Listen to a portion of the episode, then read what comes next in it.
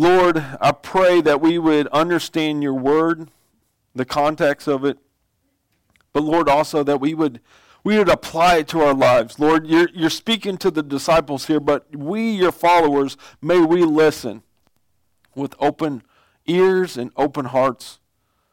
Lord, may we not just come to church today, but may we be transformed by the, remo- the renewing of our mind, but also the gospel message. Guide us. Lord, I pray that you help me to speak and, and help me to preach not my words, not my actions, nothing I say or do, but it is you that, that speaks this morning. Guide us, Lord. This word for today. We pray these things in your name. Amen. Thank you. You may be seated. Excuse me.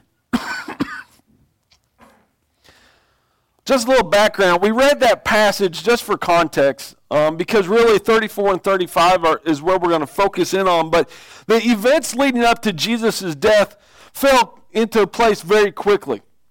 We're, we're reading this. We have the ability to read the Bible as it was written, firsthand account, but things happen very quickly. In fact, some scholars say that this passage right here, this little caption, 31 through 35, is, is the prelude to what would become known as the farewell, farewell discourses in John chapters 14 through 16.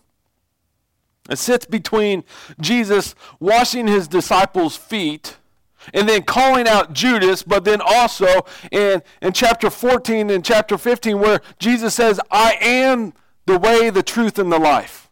No one comes to the Father except through me. And then I am the true vine. And so you almost have this saddle effect, this, this great happening, which we preach on all the time. You hear it all the time about Jesus washing the disciples' feet and then there's also uh, Judas. He calls out Judas.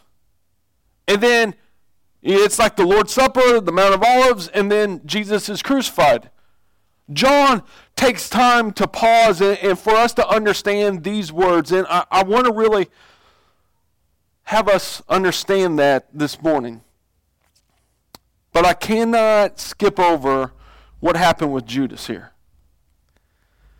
Just to remind you that Judas was not chosen by God. He was there, but he wasn't one of God's chosen sons and daughters. He, he, was, he was there. In fact, Judas here was sitting at the place of importance at the Lord's Supper. Other disciples regarded him as important, uh, yet he was called out by Jesus for who he truly was.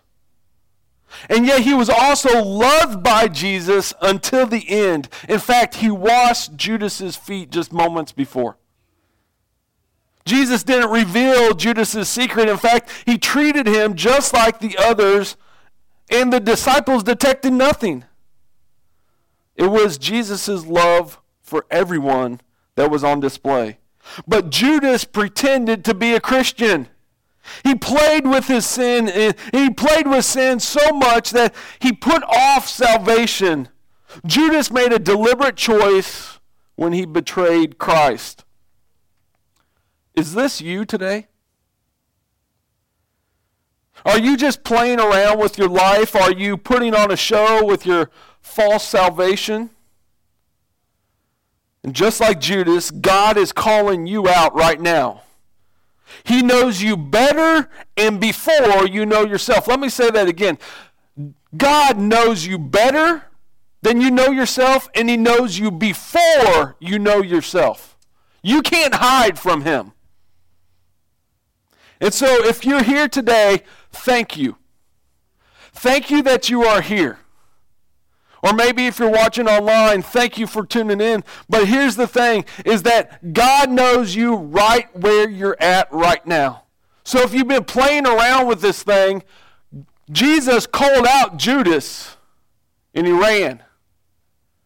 I pray that is not you today. In fact, I pray that you would not run away, but rather run to Jesus. That you would repent and come to Him. See, God loves you so much that He gave His only Son to die on a cross to take your place. a death for your sinful life, was paid in full and paid in advance of right now. But you, my friend, must put your faith in God through Jesus Christ. It is by grace you are saved. It's not by your strength, your ability, your mindset. None of your earthly abilities can save you. It is only through Jesus Christ. Would you put your faith in Christ now? Again, don't be like Judas who was called out and he just simply left. But repent and come to Jesus. If you don't hear anything else, I want you to hear that. Come to Jesus.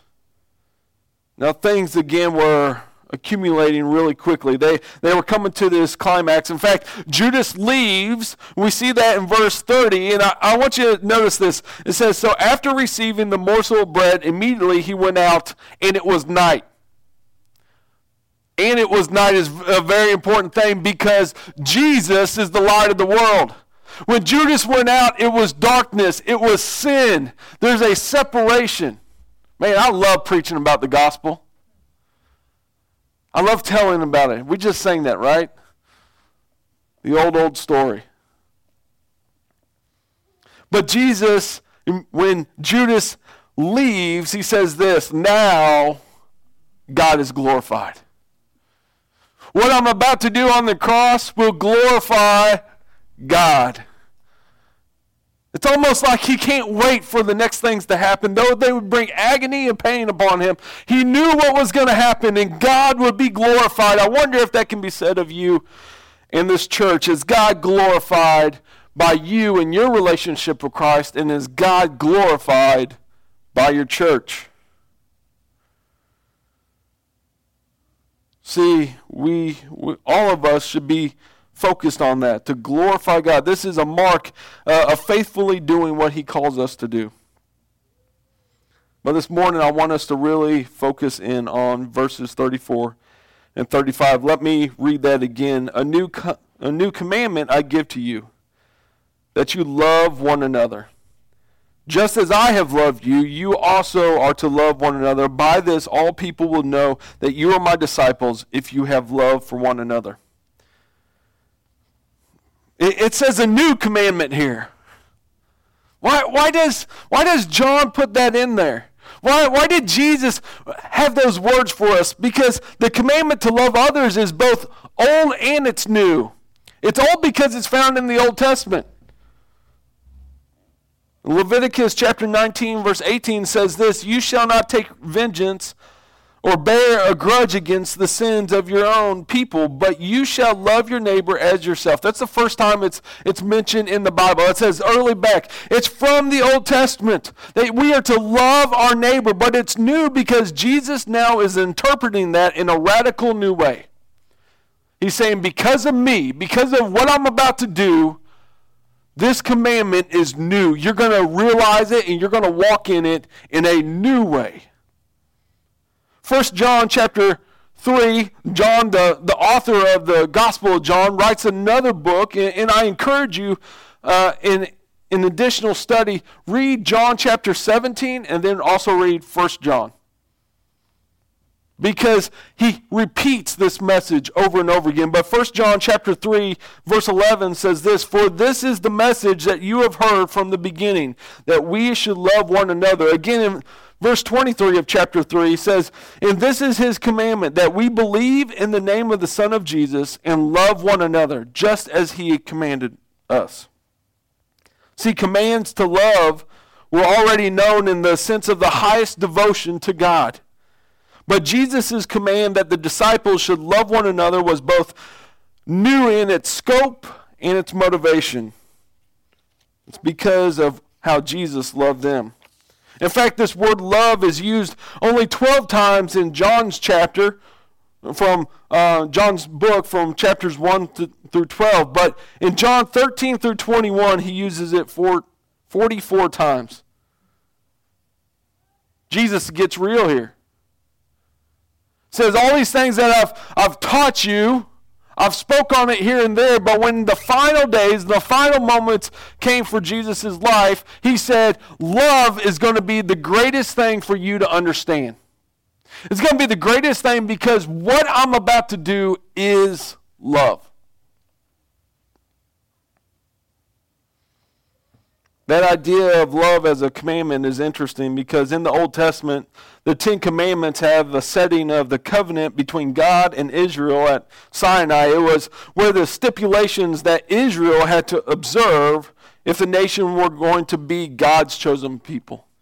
But now Jesus says his followers, followers will show that they are his. So there was all these rules, the Ten Commandments, and this is this is how you set yourself apart. Now it is this is how you show that you are my disciples. So let's look at this a little bit more. That word new, it's interesting that it's there. It's, it means fresh, vibrantly new, it, rather than recent or worn out. In fact, I, I want us to look at three different points when it comes to this newness of a commandment to love. The first one is this that there is a new standard. There's a new measurement for love. We're no longer to just love others as you love yourself, but as Jesus has loved you. Christ's own committed, self sacrificial, and limitless love is the yardstick by which we are to measure our love for our Christian brothers and, uh, and sisters. John chapter 15, which apparently you guys have already studied on this morning, which is great, says this verses 8 through 17. By this my Father is glorified that you bear much fruit and so prove to be my disciples. Did you hear that? You do this to prove that you are my disciples. As the Father has loved me, so have I loved you. Abide in my love.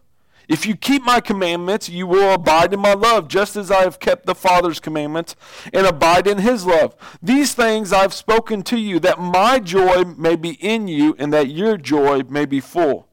Verse 12 of John 15 says, This is my commandment, that you love one another as I have loved you.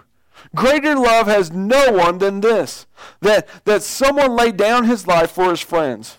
You are my friends if you do what I command you. No longer do I call you servants, for the servant does not know what his master is doing, but I have called you friends.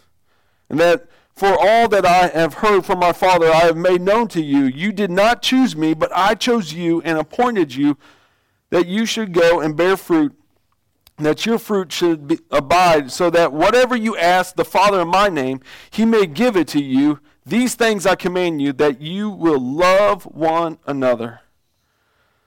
In the Christian church, love is not only expressed by showing respect, it is also expressed through self sacrifice and servanthood. In fact, it can be defined as selfless giving, reaching beyond friends to enemies and persecutors.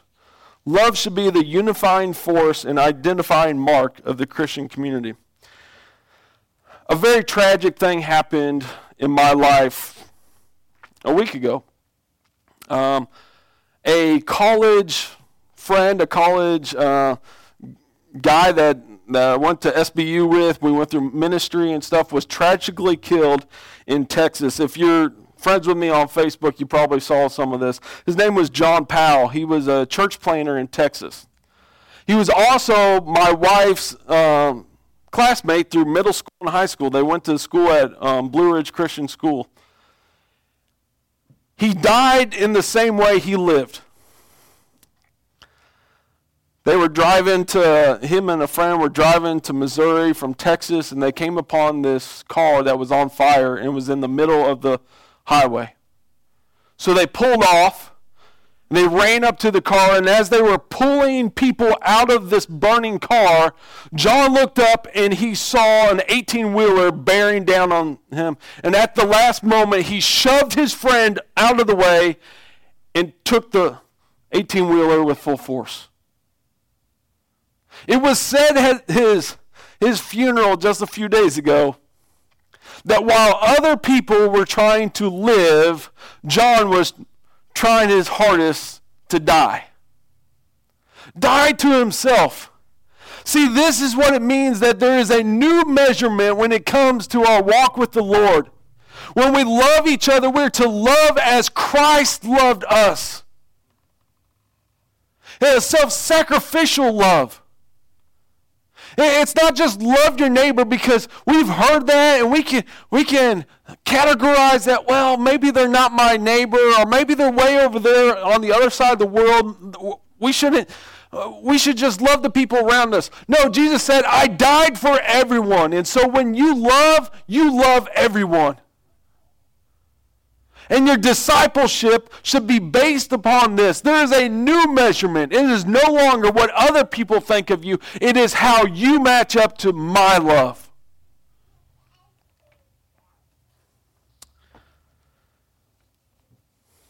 Matthew chapter 5, verse 43 through 48 says, You have heard it was said, You shall love your neighbor and hate your enemy. But I say to you, love your enemies and pray for those who persecute you so that you may be sons of your Father who is in heaven. For he makes his sun rise on the evil and on the good, and he sends rain on the just and the unjust. For if you love those who love you, what reward do you have? Do you, do you not even the tax collectors do the same? And if you greet only your brothers, what more are you doing than others? Do not even the Gentiles do the same? For you, therefore, must be perfect as your heavenly Father is perfect. Listen, our churches are full of this. We like the same people to come into our church as we are. And we get this holy huddle around us. Jesus says, Those who are lost do that already. You be set apart. Love everyone. When I'm counseling churches, in times of need and, and maybe they've lost their, their focus on their community, I, I begin to, to uncover what does the community actually look like. I don't even look at what's happening in the church right now, but rather what is going on in the community and does the church also reflect that?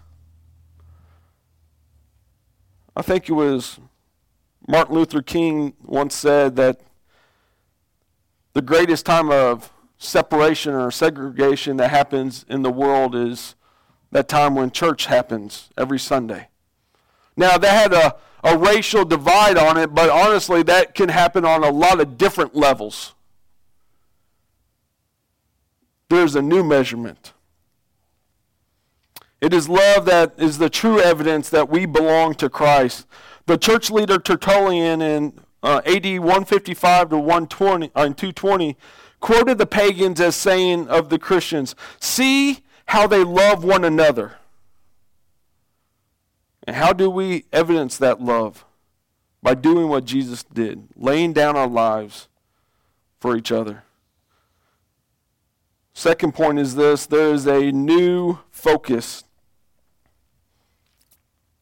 There's a new focus. We are still to love our neighbor but now a more intense love is directed towards one another. So there's a new standard. It is Jesus, not ourselves. And now there's a new focus. It is not necessarily loving your neighbor, but also loving one another. Listen, churches are really bad at fighting with each other. We're getting ready to merge two associations. Go to about 60 churches. Listen, we've already experienced it. Churches are really good at fighting with each other over piddly things. I wish we would fight alongside of each other for the gospel, for the kingdom advancement. But that's a whole nother lesson, probably not even a sermon. That's just a soapbox. But there's a new focus. Galatians chapter 5, verses 13 and 14 remind us that, For you were called to freedom, brothers. Only you do not use your freedom as an opportunity for the flesh, but through love serve one another. For the whole law is fulfilled in one word You shall love your neighbor as yourself. The disciples' responsibility was to love one another just as Christ had loved them. Hebrews chapter 13, verses 1 through 5, even gives us a glimpse, almost a, a breakdown of how we're supposed to do this. It says, Let brotherly love continue. Do not neglect to show hospitality to strangers, for thereby some have in, entertained angels unawares. Remember those who are in prison as though in prison with them, and those who are mistreated, since you are also in the body. Let marriage be held in honor among all, and let the marriage bed be undefiled, for God will judge the sexual immoral and adulterous. Keep your life free from love of money and be content with what you have, for he has said, I will never leave you nor forsake you. See, real love uh, in this passage produces tangible actions hospitality to strangers, empathy for those who are in prison and who have been mistreated, respect for your marriage vows, and contentment with what you have. We must make sure that our love runs deep enough to affect these things. Jesus said, You should love one another as I have loved you. And then he says, Not just those outside, but now inside. I was talking with my wife about the, the message, and, and I don't know if Melissa, if Brian ever does this, or he's working on his message and he's deep in thought and he's going through things, and he'll ask you a question, and you have no idea where his brain's at. And he's asking like that one word. We're really not asking for help. We're just trying to, to do things, you know, speak out loud because we're tar- tired of talking to ourselves. Think about this. The first point there's a new measurement. We have to have an upward focus. The second point, there's a new focus, and that means that we have to have an inward focus. The third point is this we must have an outward outcome.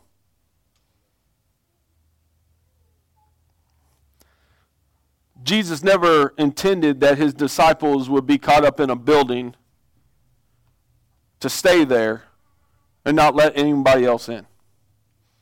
Yet that is where we find most of our churches. We have a lot of churches that are struggling around us, and, and they have this, this thing that happens to them, and I call it the wagon syndrome. And, and it's when the, when the church begins to decline, they begin to circle in the wagons to keep those who are in the church still there. But Jesus said that our discipleship should be known by others. And so we must have an outward focus. Jesus was about to set his disciples free and to send them out. So that third point is there's a new outcome, there's a new mark. As the Christian community is infused by Christ like love, the world of lost humankind realizes that Jesus is real and we are his.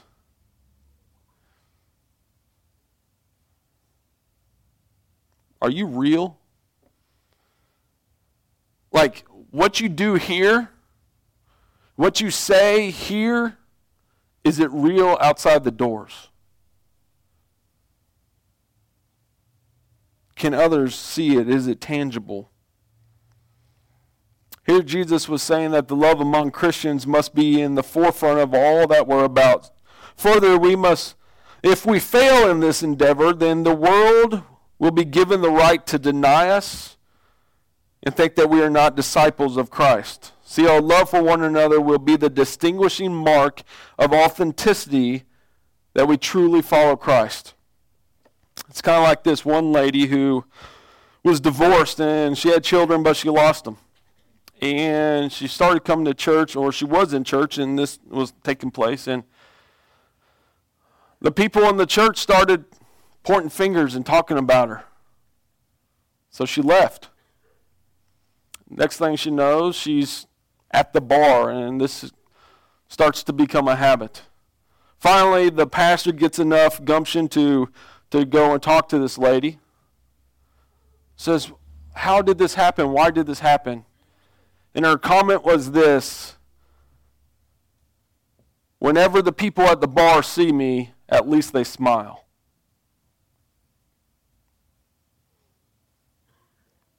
See, our discipleship cannot just stay a private thing. In fact, Jesus said, By this they will know. By your love for community, by loving one another, by growing together, the world out there will know.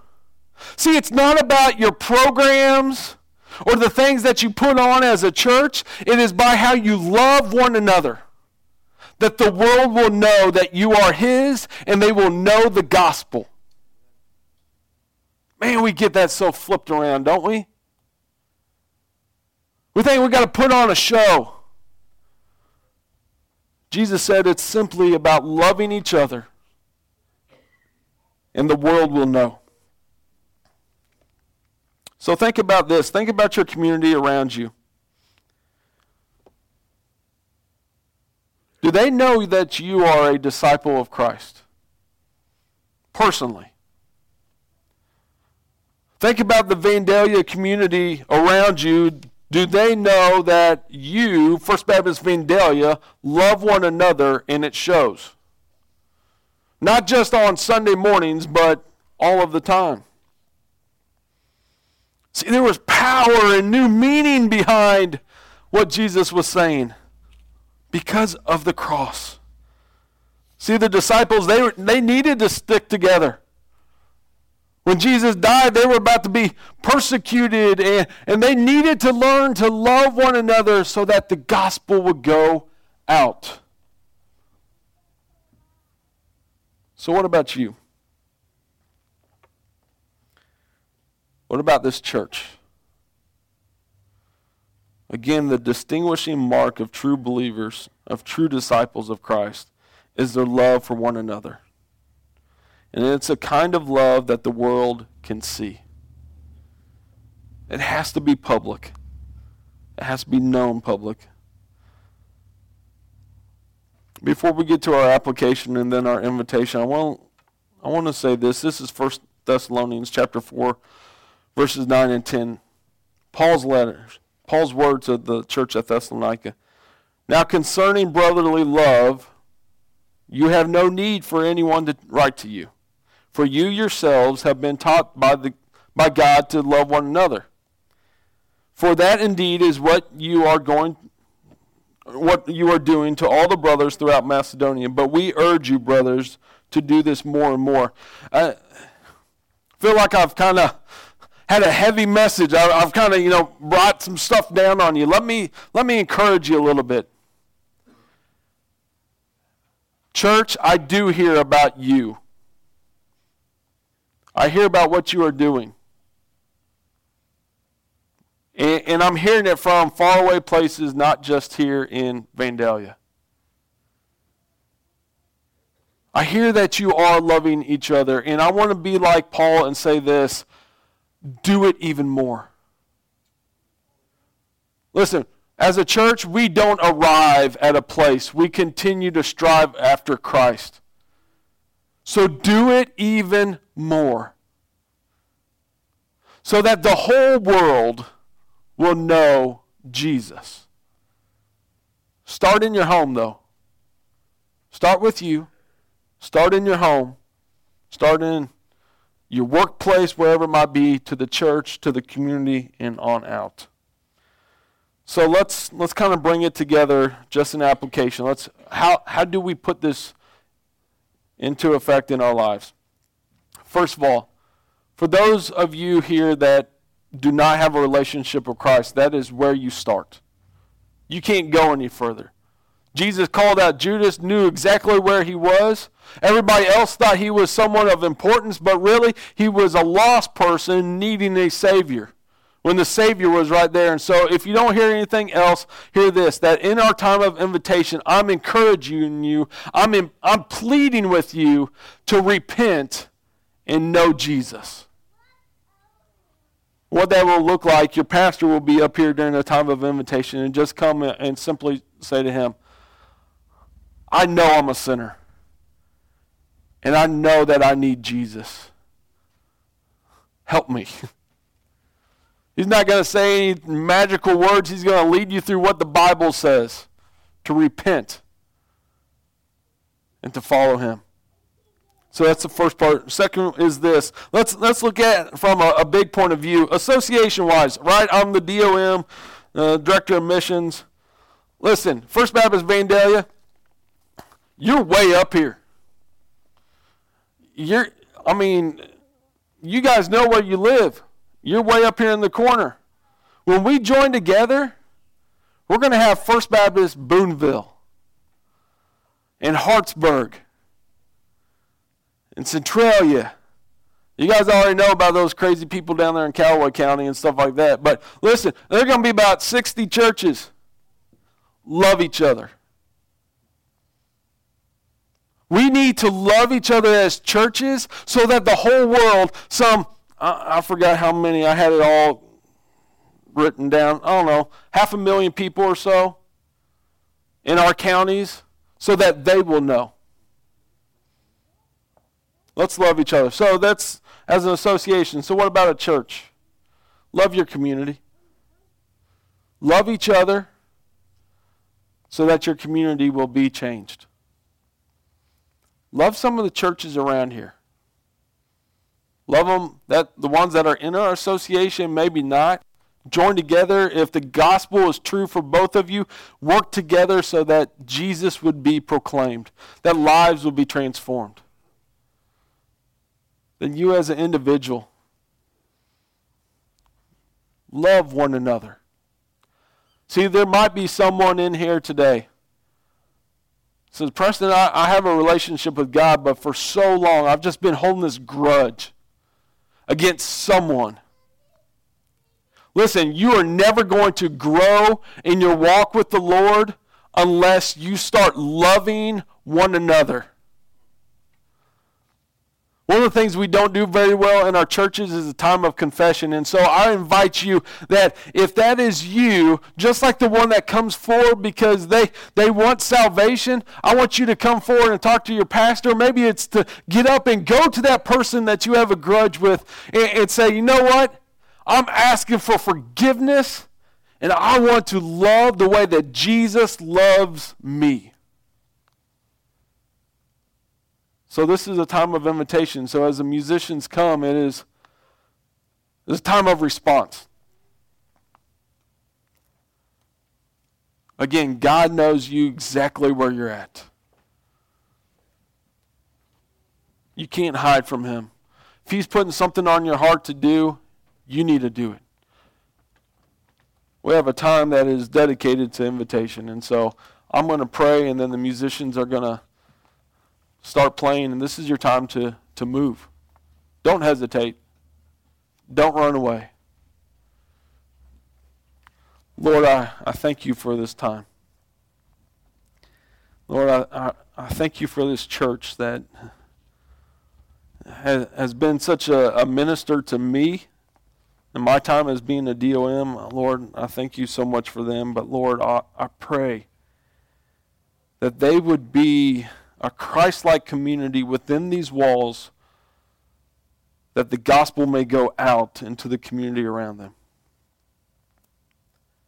Lord, that we would love with a fresh love, uh, uh, not a tired or worn out Lord, but one that we are excited and rejuvenated every time we get to come together because we love each other. We can't wait to come together. Lord, I pray that over this church. But Lord, most importantly, I pray that if there is someone here that's never experienced the love of Christ, that they would surrender their lives to you. For anyone that's been holding on to something that their life is just not growing, that they would surrender that over to you as well. Father, guide us in this time of invitation. Would you move us? We pray these things in your name. Amen.